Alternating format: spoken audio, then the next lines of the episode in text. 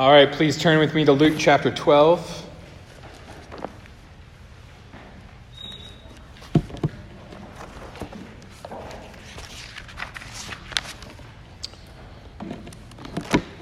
I think the what if questions often paralyze us the most, don't you? What if we don't have enough money to pay the mortgage? What if our child gets sick? What if we get cancer?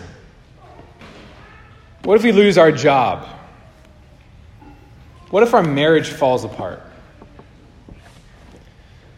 These questions bob up and down in our hearts like a buoy in the ocean surf, constantly resurfacing amidst the waves and reminding us we should be anxious.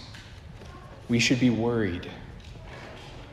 What if things don't go the way we wish them to? What if things get worse? What if? What if? What if? And I think when we look at our lives and we consider the unknowns of our futures, it seems pretty reasonable, pretty common sense to be anxious. After all, all it takes is one virus or one stock market crash or one diagnosis or one broken relationship, and our dreams can come crashing down around our heads. And so when it comes to anxiety, our question is usually not, why should I be anxious? But instead, why shouldn't I be? In Luke's gospel this morning, we see Jesus teach his disciples about how to confront the anxieties that will assail them concerning their everyday needs. He looks at the most basic of needs food, clothing, and he gives his disciples reasons not to be anxious. And so, for the anxious souls among us this morning, which to one extent or another is all of us, we would do well to pay close attention to the wonderful words of our precious Savior. Because if we believe Jesus' words here and obey them, our lives will look like the photo negative of the world around us. We will look so different in our peace and rest that it will become obvious our hope is not in the fleeting successes or pleasures or riches of this life, but in the one who holds the entire universe together and calls us his own. So follow along as I read Luke 12, starting in verse 22. And Jesus said to his disciples, Therefore I tell you, do not be anxious about your life, what you will eat, nor about your body, what you will put on. For life is more than food, and the body more than clothing. Consider the ravens. They neither sow nor reap, they have neither storehouse nor barn, and yet God feeds them. Of how much more value are you than the birds? And which of you, by being anxious, can add a single hour to his span of life? If then you are not able to do as small a thing as that, why are you anxious about the rest? Consider the lilies, how they grow. They neither toil nor spin. Yet I tell you, even Solomon in all his glory was not arrayed like one of these.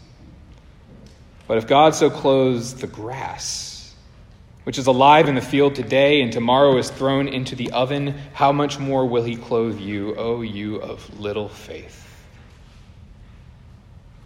And do not seek what you are to eat and what you are to drink, nor be worried, for all the nations of the world seek after these things, and your Father knows that you need them.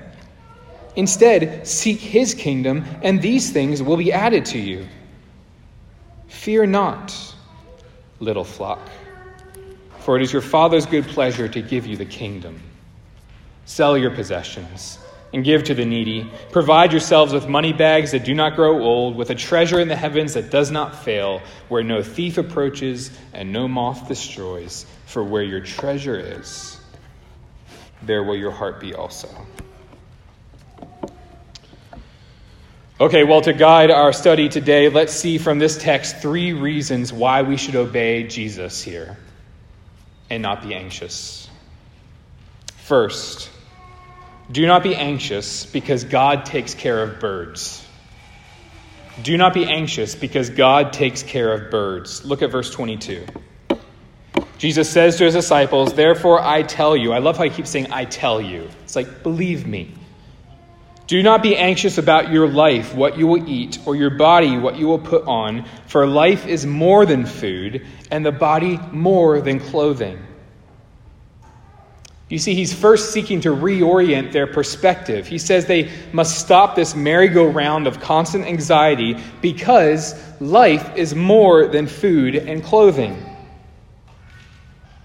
In his commentary on Luke, James Edwards describes the word anxiety that Jesus is speaking of here. He says, This does not refer to forethought and planning about such things food, shelter, provision, the needs of our lives, but rather to undue concern about them, which results in apprehensiveness and anxiety. And that's helpful because Jesus is not talking about healthy concern or responsibility. He's talking about fear driven, control driven anxiety. And he urges his followers not to go that route because he assures them God cares for them in their most basic daily needs. And to make that point, he turns all of us in this passage to nature, to creation. Look at verse 24. He says, Consider the ravens. They neither sow nor reap.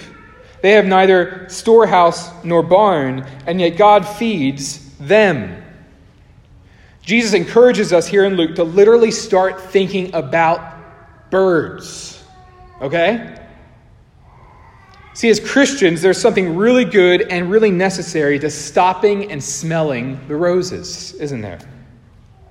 Because as we do, we're reminded the world is not spinning right now because we're working or we're stressed, or we're in charge. Creation reminds us God is intimately involved in our world, and He's the one who's holding it all together. I don't know about you, but when I get anxious, which is quite often, I distract myself either with entertainment or work. But Jesus says, just stop and look at some birds. Why? Because they don't do the hard work of harvesting and stocking up groceries, and yet they don't go hungry. God provides what they need. In a way, if you were here last week when we thought about the rich fool in the preceding passage, these birds are the exact opposite of that rich fool. The rich fool harvested and stocked up and then took security in his earthly treasure. And remember, God cut his life short and showed him he was a fool for thinking his earthly wealth could secure his future peace. But these birds, on the other hand, they don't harvest, they don't stockpile, but they find their security in a creation system that provides what they need and is supervised by a loving, providing creator. Now, of course, this isn't an argument for laziness. God provides, but we don't just pray and wait. As one author puts it, the birds are not always worrying that the supply of worms may run out, yet they do not expect the worms to just crawl down their beaks, right? They go out, they fly, they peck, they hunt, they poop on your things.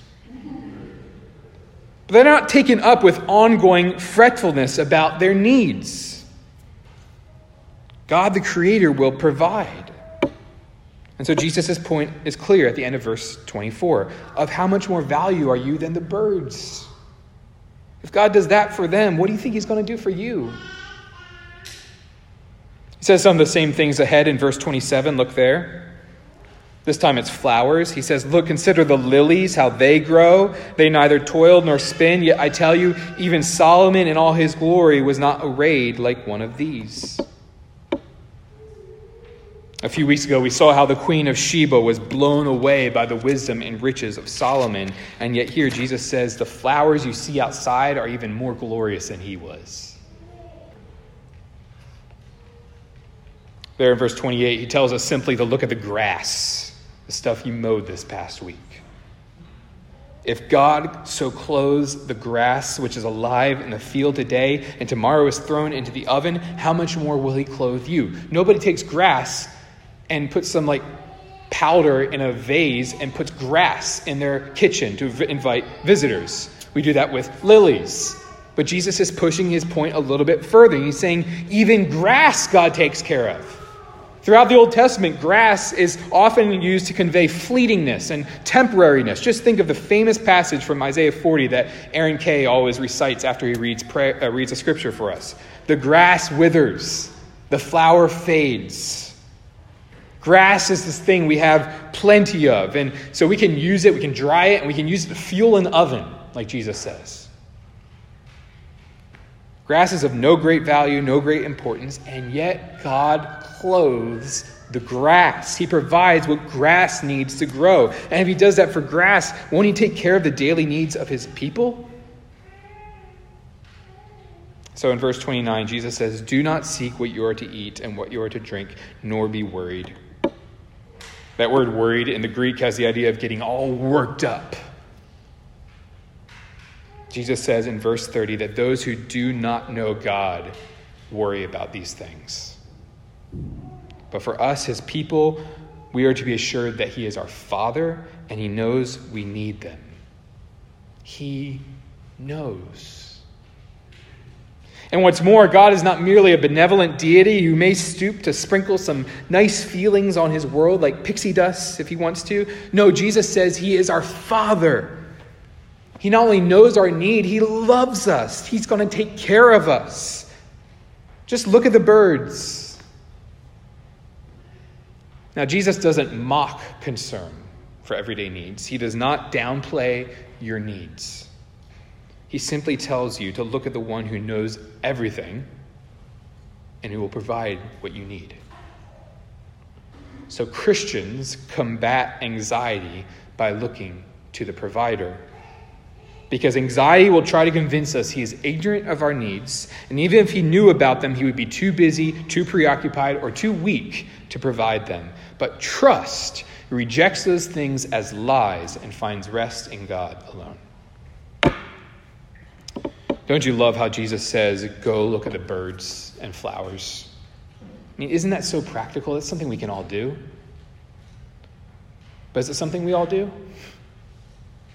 When was the last time you sat and contemplated God's care for the world around you?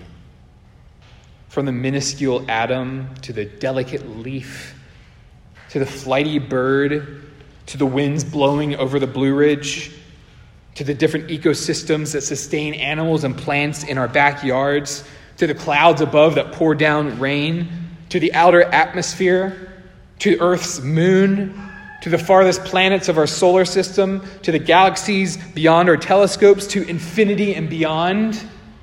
He sustains, He provides. How much more His people, whom He has sent His Son to redeem? Andrew Wilson is a pastor in London, and he has written a book about God and the mundane. And he, he said in a recent interview, My level of anxiety tends to be higher when I spend a lot of time with screens or money, and a lot lower when I spend a lot of time with trees and children. He says we can often fall into a self centered, we can do this, we run this type of mode when we deal with our screens and our finances. He says we literally call ourselves content creators right? And of course, we're creators, we're made in the image of God. But when we take that too far, we believe we can create everything we need and want. And so he says, when you back up and you look at the givenness and the created things like trees and children, crafted together by tender hands of a mighty God, you're reminded of the bigger picture. Church, again, if we obey Jesus' words here, we will look different than what he calls the nations of the world. So I wonder, Christian, do you look different in this? I asked myself the same question, and oftentimes the answer is no. But it'd be good for us to answer this question for ourselves and help each other think through it. Do you look different from your neighbors or your coworkers when it comes to anxiety? Are you more at peace than them, even during when your anxiety is high, even during this insane time in history? Or are you just as stressed and rattled as they are? Take a break, look at a bird. God will take care of you. Second reason do not be anxious because anxiety is futility. Anxiety is futility. Look at verse 25. This is, I think, my favorite part of this passage because it seems a little sarcastic. Jesus says there, maybe it's not, but that's how I read it. And which of you, by being anxious, can add a single hour to his span of life? If then you're not able to do such a small thing as that, why are you anxious about the rest? Jesus is saying your anxiety is super unproductive. It just doesn't work, not one bit. It, the only productivity it has is to make you miserable. He says anxiety is futility. He speaks there a, of this insane idea of worrying so much we can worry into, exist, into existence an extra hour in our lives. Some translations you have might actually take that a little bit differently and actually talk about adding a cubit to your height those words could, it's a little ambiguous. Those words could kind of go both ways. Is Jesus using a figure of speech? We don't know. But both, both ideas are ridiculous. Both ideas are out of our control, and our anxiety can do nothing to change them. Jesus is saying anxiety gets nothing done. Why? Why is it so futile? Because we're not in control. Anxiety pretends we control things that we can't. Jesus says our, our being anxious can't even control when we live or when we die. We are not in control. And you know what's funny? I think it's often that very truth that drives us to anxiety in the first place. You're not in control. Ah, ah, ah, what? My gosh, we need to, I need to grasp at any semblance of control and order I can. It's futility. We are not in control. God is. And so I wonder, brothers and sisters, as Christians, learning from King Jesus, if we might actually turn the tables on that, on that truth that we're not in control. If that truth is what can cause us anxiety in the first place, what if we just flip the tables a little bit and use that truth to give us peace? You're not in control. I wonder if we might take this truth and actually use it to find rest, not stress. I wonder if we can take this truth that we aren't in control and instead of going into a tizzy, retreat into rest. I don't know. Try it out. But I think this idea of control can give us a super helpful insight into our hearts. Sinful anxiety masquerades as control. When we're anxious, we try to imagine into existence what we want and imagine out of existence what we fear. And so we try to dot every I, fasten every bolt, lock every door, take every vitamin so we can make sure our future is secure. And in this way, anxiety is not only control, anxiety is idolatry. Because it tries to take God's place in determining our futures, determining the unknown. No wonder it's futile. We can't do that. We aren't God. Every next second, what time is it right now? I don't have it right now. Uh, 1154. 1155, unknown. Don't know what's going to happen at 1155. So, what are we trying to accomplish by being anxious? I think what we're trying to accomplish is to find rest in ourselves, not God. Now, some of you have experienced forms of anxiety that have been diagnosed and treated. And so I want to make clear I'm not downplaying clinical anxiety or depression or even medication. We can talk about those things. If you know me, you know I'm not against those things. Far from it. Many faithful Christians are plagued by these things. Just go read Spurgeon's Sorrows, a book about Charles Spurgeon and his struggle with these things. But that still doesn't change the fact that regardless of your situation, regardless of what your anxiety looks like in your life, Jesus' words can hit home for you. Because the very reason we have things like anxiety in our lives is because we live in a world corrupted by sin. Sin, at its nature, disbelieves God. It sets up ourselves as gods of our own little kingdoms and rejects God's rule. And so, if that's the problem behind all anxiety, well, then the answer to our anxiety ultimately is Jesus, is the one who is in control. So, no matter where you struggle in this area, Luke 12 has help for you. When you feel out of control, it's often because you are. And you must find your security in the one who is. I think we can often tell each other, you know, I just hate my anxiety. I hate being anxious. But I don't know if that's true. I think we find comfort in anxiety because it gives us a feeling of temporary control. And so I think we must repent and place our trust not in ourselves, but in God our Father.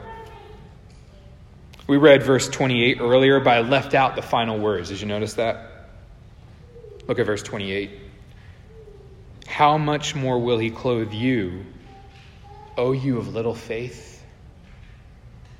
Anxiety is lack of faith. Anxiety says, God doesn't have control here, nor does he care for me in this situation. But faith looks to God and trusts his promises.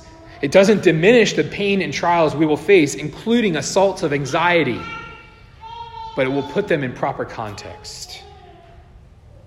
So, Christian, how can you combat your anxiety? Increase your faith. And how can you increase your faith? Ask God for more of it. It's really that simple. Ask God for more faith and then set your gaze on Him until He gives it to you. Anxiety will keep pushing your head down to stare at your navel. Faith will keep lifting up your head to stare at your Savior. Anxiety will keep pushing your head down to stare at your navel. Faith will keep lifting up your head to stare at your Savior. So seek increased faith. Talk about your struggles with others so they can speak into your life. When temptations to anxiety come up about food and clothing and the future and, and retirement and jobs and school and health, make plans, be concerned, pursue doctors, do the right and responsible things for the things God has given you to steward, but don't play God. That's a futile task. There is only one God, and He ain't you. He is completely sovereign. It is His control over our lives, not ours, that will give peace. R.C. Sproul once famously wrote If we have one maverick molecule running loose out there, we have no assurance whatsoever that that single molecule may not be the grain of sand in the machinery of God's eternal plan. It may be the thing that runs amok it makes it impossible, ultimately, for Christ to return to this planet. It may be the thing that destroys any hope for the consummation of the kingdom of God, leaving all those promises of God unfulfilled, right? Getting all wound up. But there are no maverick molecules in a universe where God is sovereign. Christian, find rest in his control, not your attempts at control. Final reason do not be anxious because your Father is giving you a kingdom. Verse 31. Jesus says, Instead, seek his kingdom, and these things will be added to you. Jesus broadens our perspective of what's going on behind the scenes in our lives and in our world. And he's saying there is a, there's a God who has a kingdom, and it's coming. It started in my son, and it will be brought to fruition soon, and it's yours. Our Father, who knows our needs and loves us, is giving us all the blessings of His kingdom through His Son. And so, if we seek God, if we seek His kingdom, our everyday needs will be added to us. God will give us what we need. And we will fill our hearts and minds with what is truly lasting and truly necessary. And guess what? We don't just seek this kingdom, He gives it to us. How amazing is that? Verse 32 Fear not, little flock, for it is your Father's good pleasure to give you the kingdom. Jesus' disciples are evidently fearful. I think at this point, the, the commentators point out, I think they're especially worried about persecution. Remember, I think it was two weeks ago when Jesus said, "You know, you're going to be dra- you're going to be dragged in front of people and persecuted." Right? And he said, "Do not be anxious. I will give you words to say." But at the same time, I'm wondering, well, what about the beating I'm about to get? Am I not allowed to be anxious about that either? Jesus' disciples are fearful. What's to come? But Jesus says they should not fear. Why? Because God is pleased to give them his kingdom. And I love how Jesus calls them his little flock. We sang about and read about Jesus as shepherd before, right? That title, little flock, I think it reveals two things. It reveals our hearts, sheep, prone to wander, prone to fear, prone to anxiety, and it reveals his heart, compassion, the heart of a shepherd, protecting, providing, guiding, correcting. Jesus is our faithful shepherd. But get this Jesus knows what it feels like to be tempted to sinful anxiety. He's entered into it for us. Think about it. If anyone has experienced temptation to anxiety, it was Jesus. Consider all the opposition he faced, all the discomfort. The Son of Man has nowhere to lay his head. Consider the rejection he encountered, even from friends. Think about the ways he was misunderstood by the religious leaders. Think about the ways he was endangered.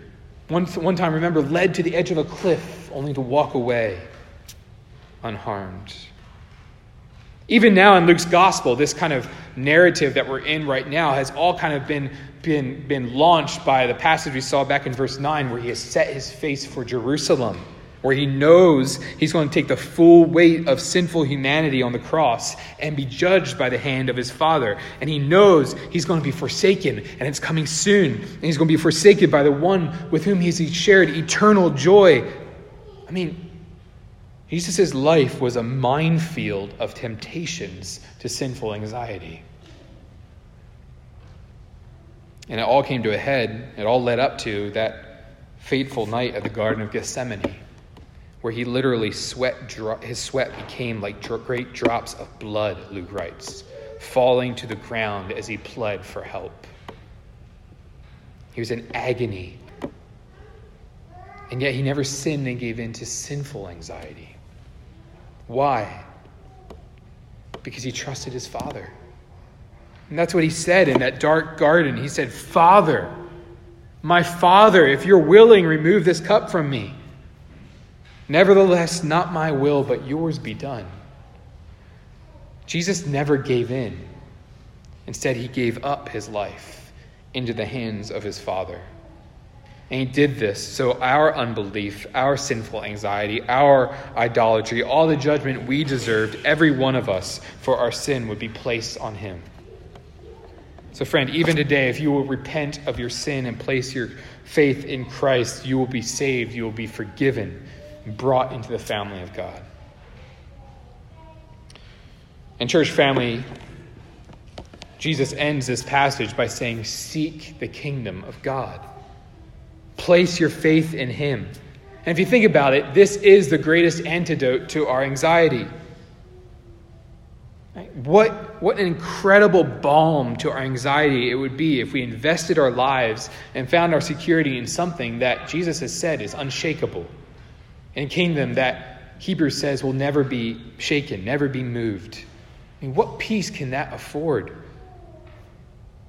So, how do we seek the kingdom?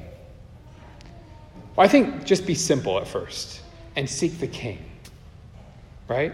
Put God before your eyes. Maybe that's first thing in the morning.